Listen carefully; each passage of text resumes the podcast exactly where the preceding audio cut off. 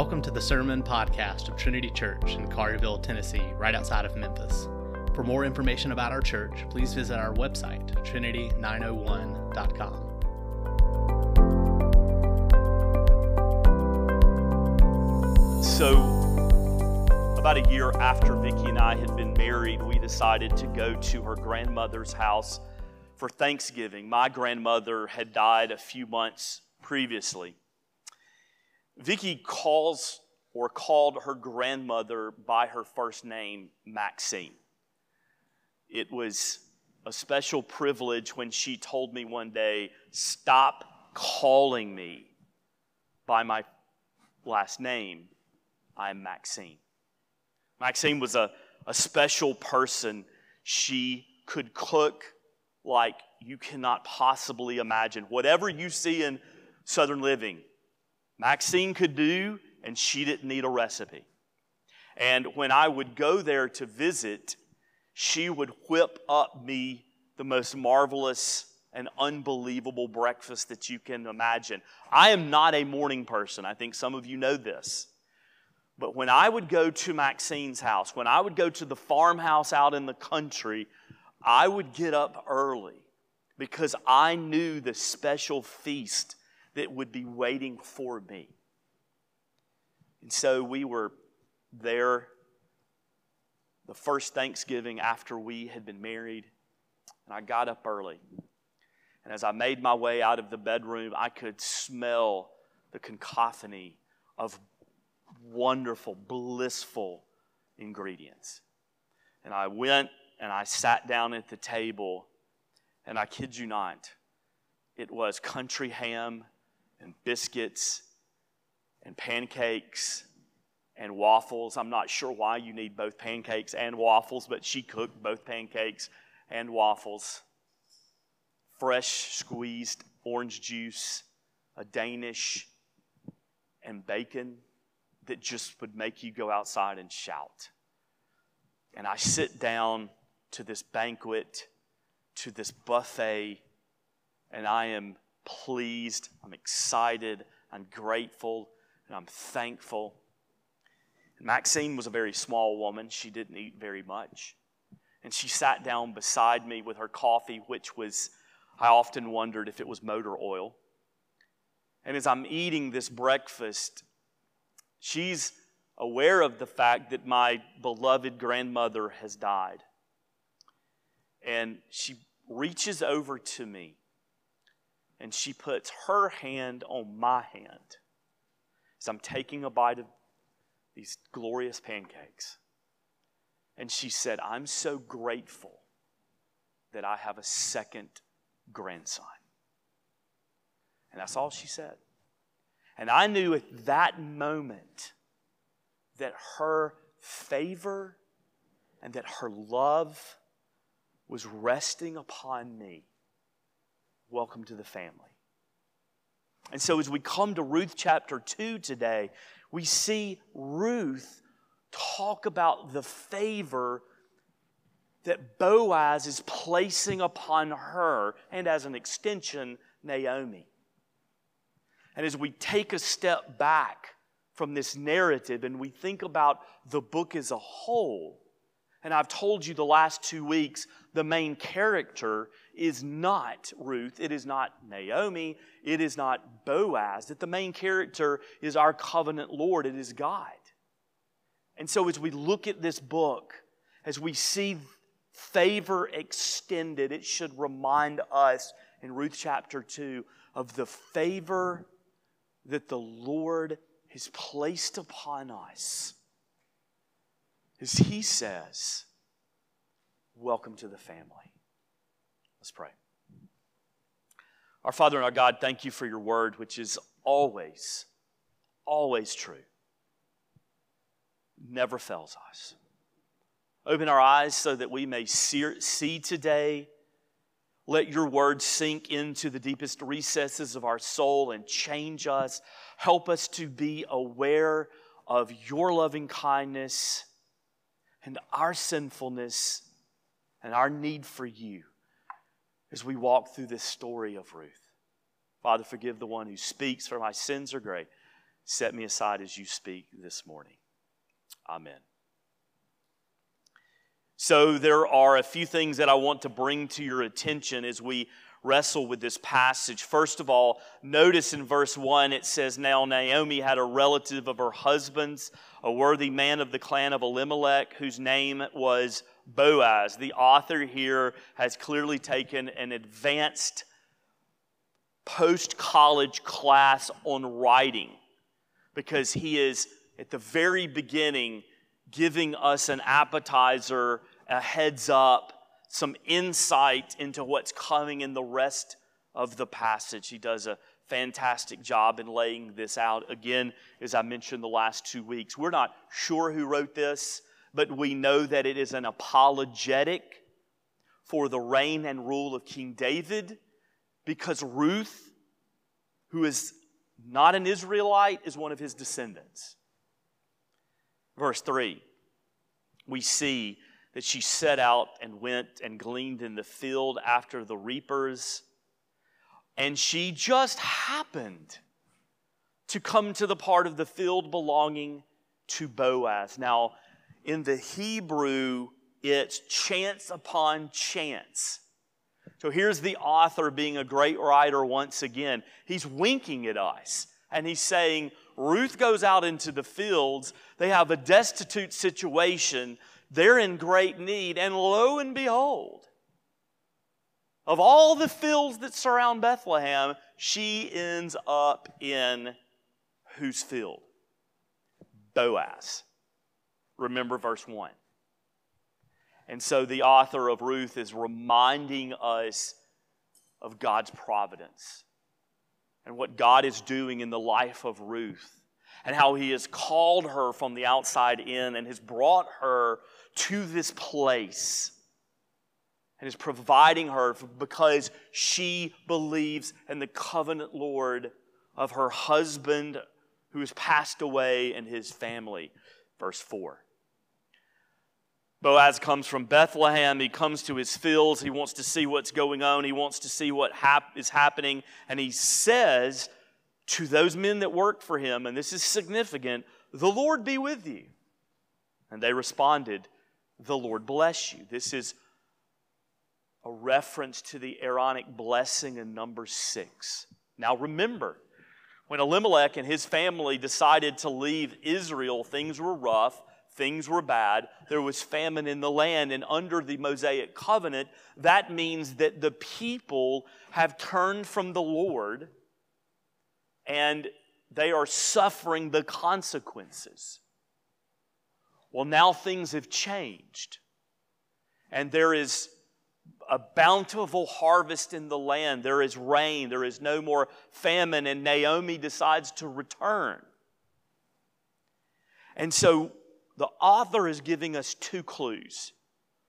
Number one, Boaz is a man of God. He walks into the field, he sees his workers, and he, bes- he blesses them with the word of God. The Lord be with you. The God that I believe in, the God that I trust in, the God who is covenantly faithful, may He be with you. That's the first clue. The second clue is that things have changed in Israel, that there is perhaps revival among the people. They have seen their ways and they have returned to the Lord. Remember, this was in the time of the judges, and this happened quite often during that period. Verse 20, towards the end of the chapter. Naomi said to her daughter in law, May he be blessed by the Lord, whose kindness has not forsaken the living or the dead. Naomi also said to her, The man is a close relative of ours, one of our redeemers. Two things. Isn't this interesting? Woe is me, the Lord has departed. The Lord is punishing me. The Lord has not been good to me. I am returning to Israel because I hear that the famine might be over, but I'm oppressed. When she is greeted by the women in Bethlehem, Naomi talks about how she is discouraged by what the Lord has done to her. They're in a destitute situation. Instead of going to the fields with Ruth, she just stays behind. The picture that the writer is painting of Naomi is that this is someone who does not understand her covenant Lord that she claims to believe in. Ruth, on the other hand, understands, even as a foreigner, who God is. Boy, hasn't her tone changed. Ruth comes back with this abundance of food, more than a day's worth of food. And all of a sudden, she's talking about the Lord and the blessings of the Lord. And then, secondly, you'll notice that she says, This close relative of ours is one of our redeemers. This is a reference to the law of Moses, and I'll bring this up in just a moment, but how God provided for his people. She is reflecting on the fact that there is someone in their family line who can help restore them. And then 23, I talked about the beauty of the author's writing in verse 1. Look at it again in verse 23. So she kept close to the young women of Boaz, gleaning until the end of the barley and wheat harvest, and she lived with her mother in law. It's almost as if he's winking to us. Something's going to happen where she will no longer have to live with Naomi. Hold on for the rest of the story. So, those are some points that I wanted to bring to your attention to help you better understand chapter 2. There are three things that I want us to examine this morning or understand, and they are blessing, favor, and satisfaction. Blessing, favor, and satisfaction. Number one we know according to the Word of God that in Leviticus 4 and Deuteronomy 24, under the Mosaic covenant, provisions were made for the poor. They were supposed to, farmers, leave the edges of their fields untouched so that people in need, people who are hurting, would have access to the food. As they harvested their crops, they were to leave behind food for those in need to come along and to help themselves. God is saying to the nation of Israel, I was merciful and I was gracious to you in the wilderness. I've been merciful and gracious to you in the land of promise. I am a merciful and gracious God. You, in turn, should be merciful and gracious to those who are around you who are hurting and in need. And as Boaz makes his way onto the stage, we see someone who is kind hearted, who is concerned for others, who wants to help the poor and the destitute. And who does this remind us of? If you'll remember our study from the book of Psalms, excuse me, from the Psalms, I told you that Jesus mentions in the New Testament that you cannot understand the Old Testament fully unless you know who He is and what He has come to do, that He is the Son of Man and the Son of God, and that He, His presence means the inauguration of the kingdom of God. And so when we come to Ruth chapter 2 and we see Boaz and his concern for Ruth, we immediately should begin to think about Jesus.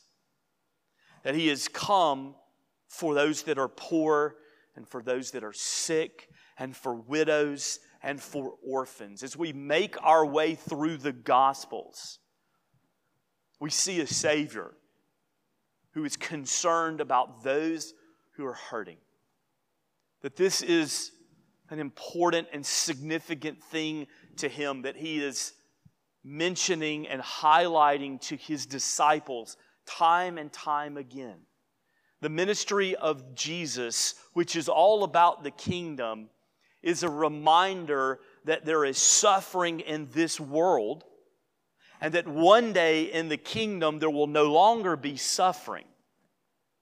And so, in the meantime, our hearts should go out to those who are in need. So, this week, Reed and I had the privilege to go hear from the bishop of the African Inland Church in Tanzania. And they have a ministry that we support. The African Inland Church is a evangelical church in Africa that does wonderful things. And their ministry, Transforming Tanzania, we are behind. And so, one of the things that they do is that they go to where there are churches in their denomination around Tanzania and they build water wells. And the water wells are located at the church. What fitting imagery. And these wells provide clean water.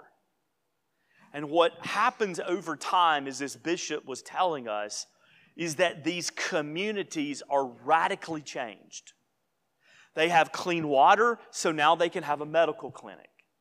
They have clean water, so now they can have an elementary school and a high school. They can have education.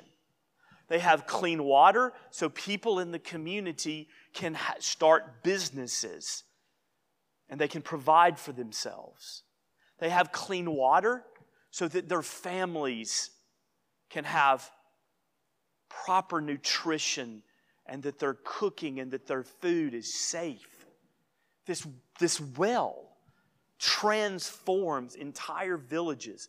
And the pastors of the churches are enabled to minister to people as they come to their church to get water clean, safe water. And this is something that, that we're a part of. That we want to help those that are in need. And so it makes me think about Proverbs 19 17. It says, Whoever is generous to the poor lends to the Lord, and he will repay him for his deed. In Acts 20 35, the Apostle Paul says, And I have been a constant example of how you can help those in need by working hard. You should remember the words of the Lord Jesus. It is more blessed to give than to receive. So when we see Boaz, and we are reminded that he is a reflection of who Jesus is. That Jesus has a concern for the hurting, that Jesus has a concern for the poor. We should not only understand the significance and the importance of this as a church. And what will that look like over the years? How will we help those in need three years from now, and five years from now, and 10 years from now? We're, just simply in the beginning of this. What is that going to look like? And how important it is. But also individually. What am I doing in the name of Christ to make a difference in the lives of people who are hurting, people who are poor? This is a major thing to our Lord. And often in my own life, it's something that I don't think about enough.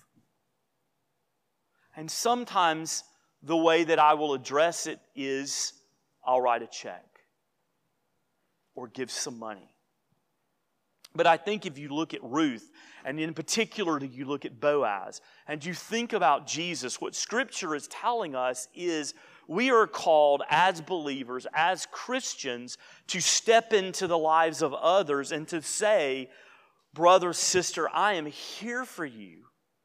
How can I help you? Yeah, it's inconvenient to our schedule, it's inconvenient to our busy lives.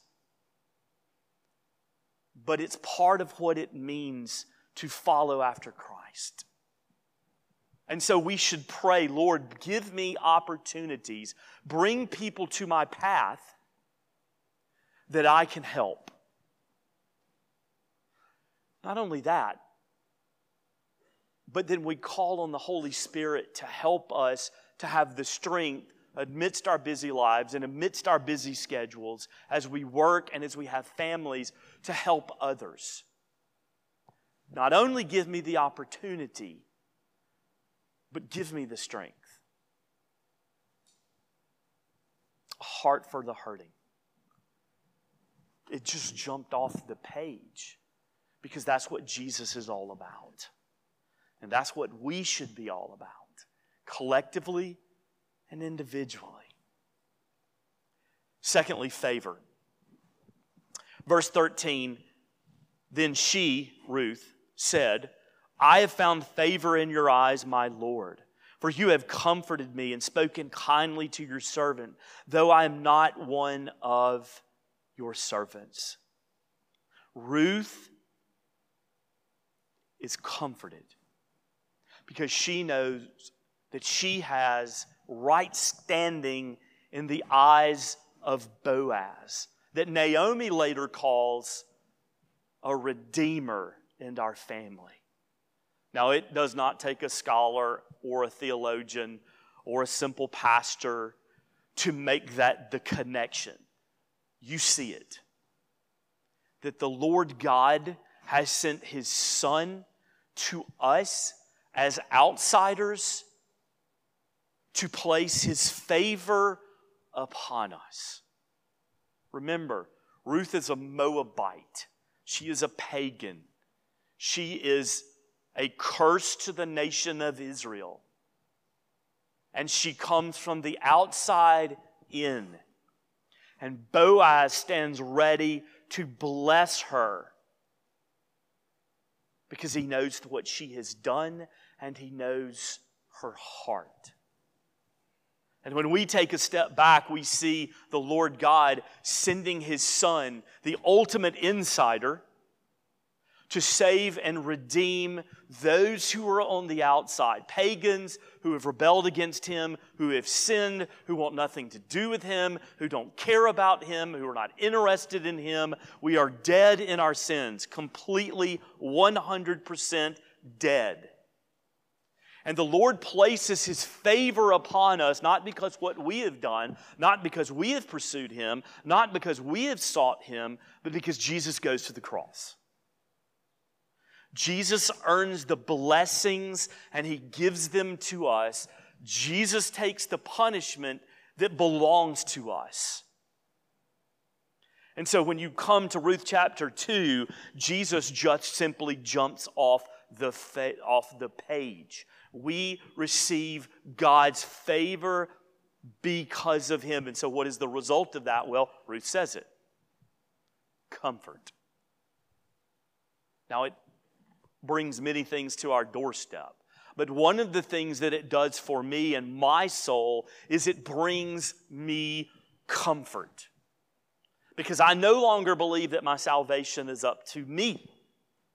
There was a time in my life when I thought I was okay, that I was pretty good, and I worked so hard to earn the Lord's pleasure. If I just do this and I do that and I do this and I'm faithful in this, maybe God won't be angry with me. Maybe He will accept me. Maybe He will love me. And at one point in my life, when I least expected it, he grinded all of that to dust. And he told me, Hunter, you are dead in your sins. You have not been faithful. You cannot save yourself. There's not one single thing that you can do to make yourself holy nor acceptable in my sight. You are apart from me. But I love you, and I have pursued you, and I sent my son for you and he gave his life for you. And welcome to the family. And not only was it free, but it was comforting. It was comforting. It was no longer my responsibility, that it was all Jesus all day long. and in the troubles of life and in the difficulties of life, amidst the hurt and the pain, the travails, the comfort that I have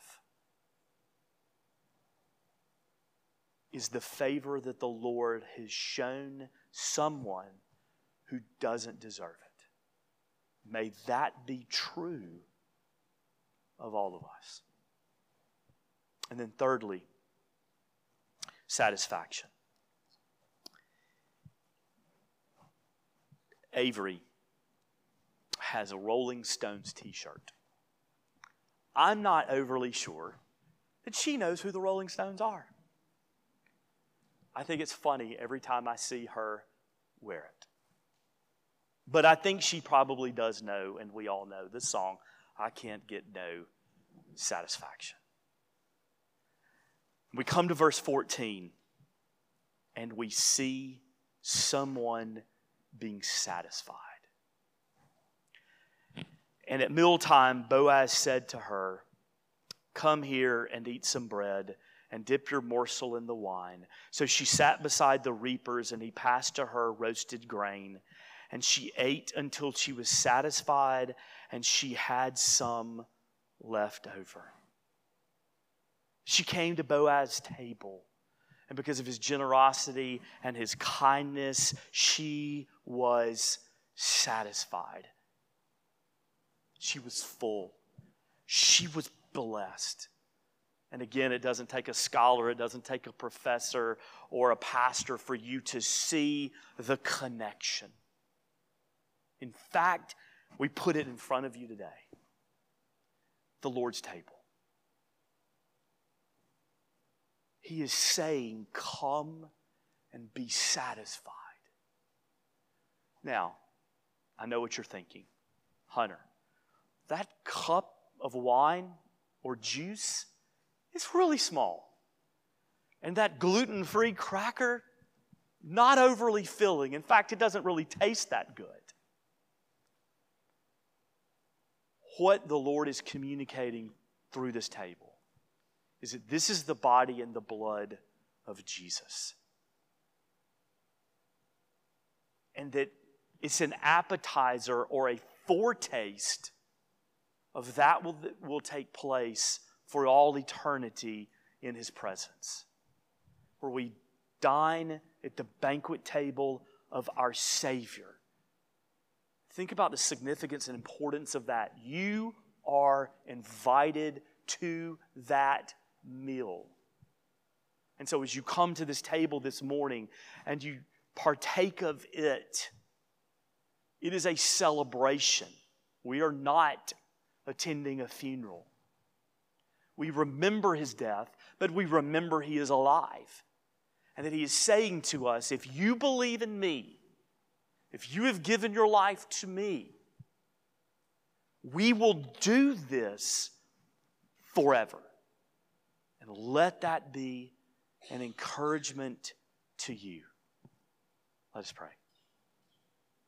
Our Father and God, as we come to this table this morning, may we find satisfaction. May we be full of your love and your grace and your mercy. Thank you so much for placing your favor upon your people. And it's in your Son's name that we pray. Amen.